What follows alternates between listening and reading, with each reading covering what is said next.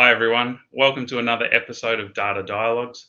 I'm Julian Redmond, General Manager of Certus Insights and the host for the series. Today's a bit of a different one. We're actually going to be taking a look at rocket engine development um, and actually how the, the development of rocket engines relates to the sorts of things we do in the Data Vault world. But first, wanted to mention the Data Vault Innovators community.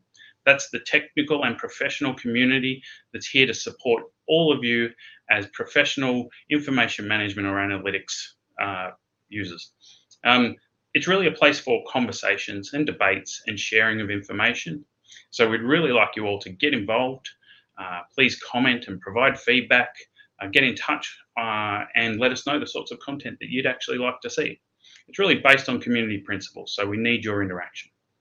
And since we're now coming through YouTube, please make sure you hit the like and subscribe and click on the notification so that you get the updates as more content is delivered.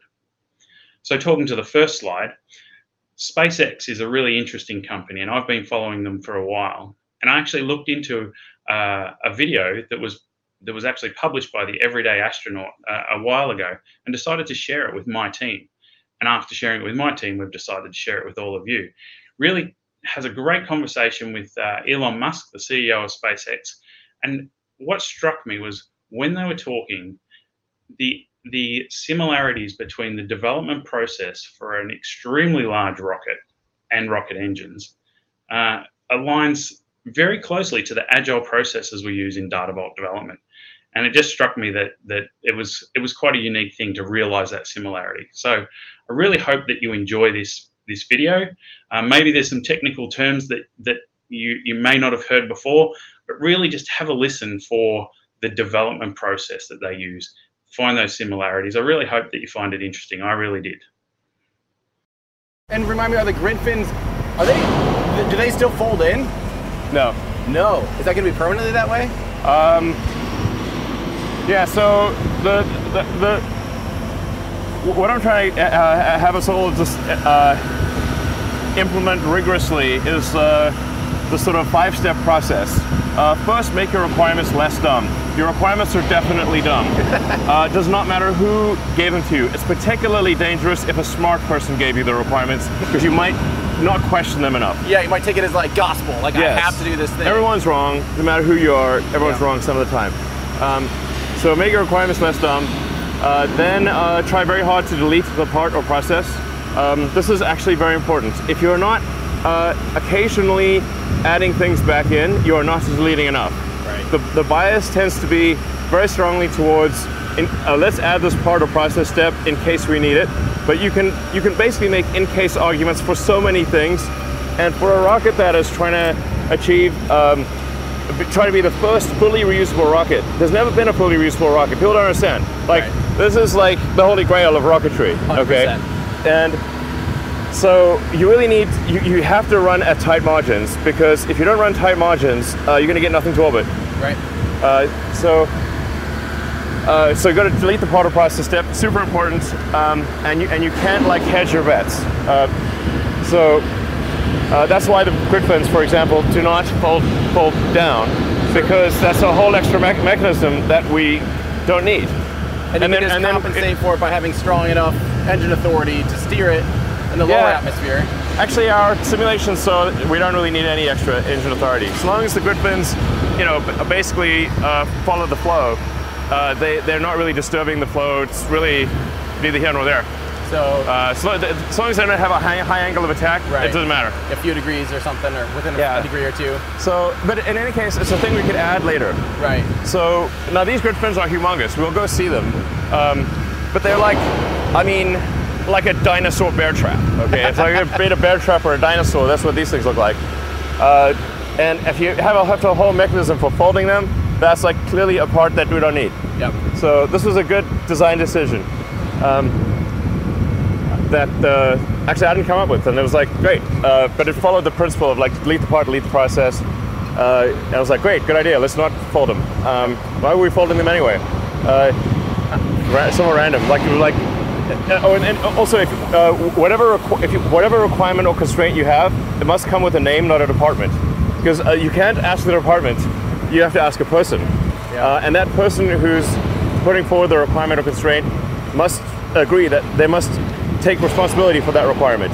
Otherwise, you can have a requirement that basically an intern two years ago randomly came up with off the cuff, uh, and they're not even at the company anymore. Right. Uh, and, and, and but it came from the let's say aero loads department. They're like, uh, actually, no one in the aero loads department actually currently agrees with that. Uh, this is not. This is, by the way, happened several times. So again, it can be literally. I don't want to pick on the as- aero loads department. But there's like, Yeah. there's, it's every department. Uh, Right. So, so It can be thought of as gospel again, but it might be something that's just totally in passing. Like, yeah.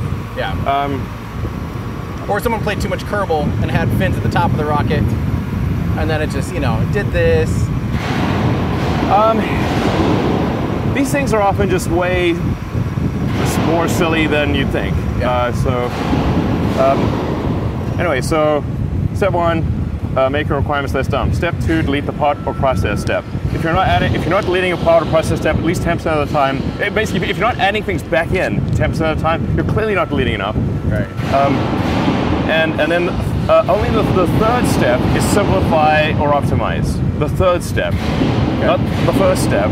Um, the reason it's the third step is because it's it's very common. uh, It's possibly the most common error of a smart engineer is to optimize a thing that should not exist. Right.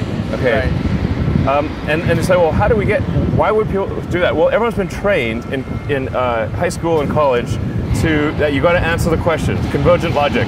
Yep. So you can't tell the professor your question is dumb, that you'll get a bad grade. You have to answer the question. Yep. Uh, so everyone's basically, without knowing it, they got like mental straitjacket on. Uh, that is, uh, th- th- they're- they'll work on optimizing the thing that should simply not exist. Right. Right. Um, I'll give you an, an example from way back in the, the day of Falcon 1. Uh, so in the, in the original sort of like uh, when Tom Mueller and I were like batting around, like, okay, what should this rocket look like? Um, I was, I think I was literally in like Tom's kitchen or something, and um, and we had like the spreadsheet and like, okay, we need like a, make a minimum, so minimally viable rocket, like half a ton or whatever, it's, it's something like that, and. Uh, and then initially the spreadsheet had uh, we, we had uh, an NTO MMH upper stage, so uh, sort of hypergol upper stage, kind of like a variant of the TRW LMDE. yep. So Which I think uh, Tom worked on, right? yeah, uh, well, you uh, Tom, the people who trained Tom worked on it. He's not that Yeah. old. Yeah, that's uh, it was like a baby, you know. Uh, that, they were Well, very advanced baby. designed it. you know. Uh, but but but the but his mentors did work on LMDE, so uh, you know lunar module descent engine. So um, you know basically uh, a, a pintle injector. Uh, right, because that's where the pintle injector comes Yeah, in, right? because that's de- like you can also deep throttle it and everything. So um, now the problem with that is uh, how much does NTO MMH cost? Oh, uh, um, it's super expensive. Okay, it's a it's like a rare chemical.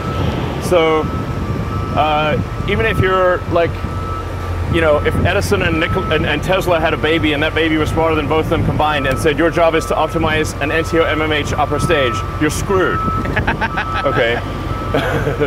so like nitrogen tetroxide and monomethyl hydrazine are super expensive, uh, and they're also toxic. They're super nasty, yeah. Yeah, Just I mean, handling costs I- alone are probably pretty Yeah. I, I mean, I do think like safety safety is overcorrected on the anti-OMH. From- It went from like n- nobody had any protection and breathed the fumes all day to it's cyanide. Okay, and, Yeah. and neither of those are true. It's not cyanide.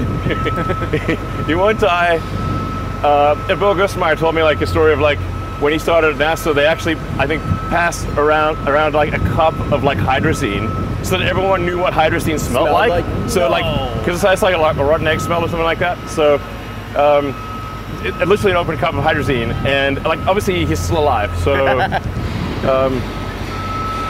so, That's so that's an example of like don't uh, you know don't optimize the thing that shouldn't exist. We should not have NTO MMH upper stage. right. Um, now Dragon does have that, but that's because Dragon's got to do a lot a lot of like nuanced uh, firings of the Draco engines, uh, you know, with very short pulse durations, Yeah. and if you have a you know, trying to have something that's not hypergolic is very difficult, uh, and I, it can be done. Like, w- uh, but if you say not not not hypergolic and not cryogenic, now your options tend to suck. yeah. So, you know, then you start going down the peroxide, barking up the peroxide tree or something like that, and that's uh, or, or, or super esoteric monoprops.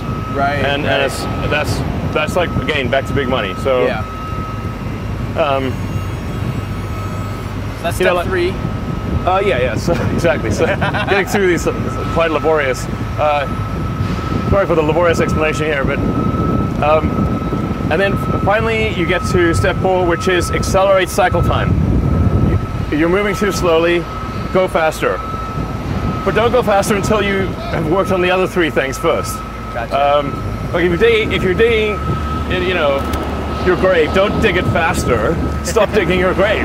right, right, you know? right. Uh, so, uh, but it's you can always make things go faster. Um, and then the final step is automate. Um, and uh, now I have personally uh, made the mistake of going backwards on all five steps, multiple times. So I re- Oh, have to repeat 3. this, yes, multiple times on Model 3, um, where literally I automated, accelerated, simplified, and then deleted. Well, I hope you enjoyed that. Uh, did you catch the five development process steps that they use? I think the, the first one, make sure your requirements are less dumb, is a really interesting thing. But I guess it's talking about really making sure you understand what you need to build, and you know, and don't just build things because you think you need to. Um, leads into that second one of trying to delete, uh, you know, part of the process. You know, delete as much stuff as you possibly can and if you're not adding stuff back in, you're not deleting enough stuff. Um, and you know, and simplify and or optimize. Um, you know, I think Elon made the point that lots of engineers will actually uh, uh, try and optimize a process before they realize that actually they don't even need the process. So you definitely got to try and delete the process first, then simplify and optimize, and then work on accelerating cycle time. And I think we'll probably try and accelerate cycle time before we even think about those other two. So you've got to get it in the right order. And then the final point of automate. And you know, obviously automation in a rocket engine development and production is very different to automation in a data vault uh, space. But we are seeing massive amounts of automation through the data warehousing uh, landscape. And I think we want to make sure that we get those processes right. And then what we have to do is, is uh, then once all of those other processes are done, is automate what's left. So I think it was really interesting. I hope you saw the analogies. I know that my team thought it was interesting, um, and you know we'd like to get some feedback and some comments um, on on what you thought. So please hit the like, uh, subscribe, hit those notifications, and please make sure that you get over to the Data Vault Innovators community site. Um, and you know, make sure that you're registered to receive that communication. There's lots of great content there, uh, and you know, we really want to have good discussions with the community. So please get involved. Thanks for joining today.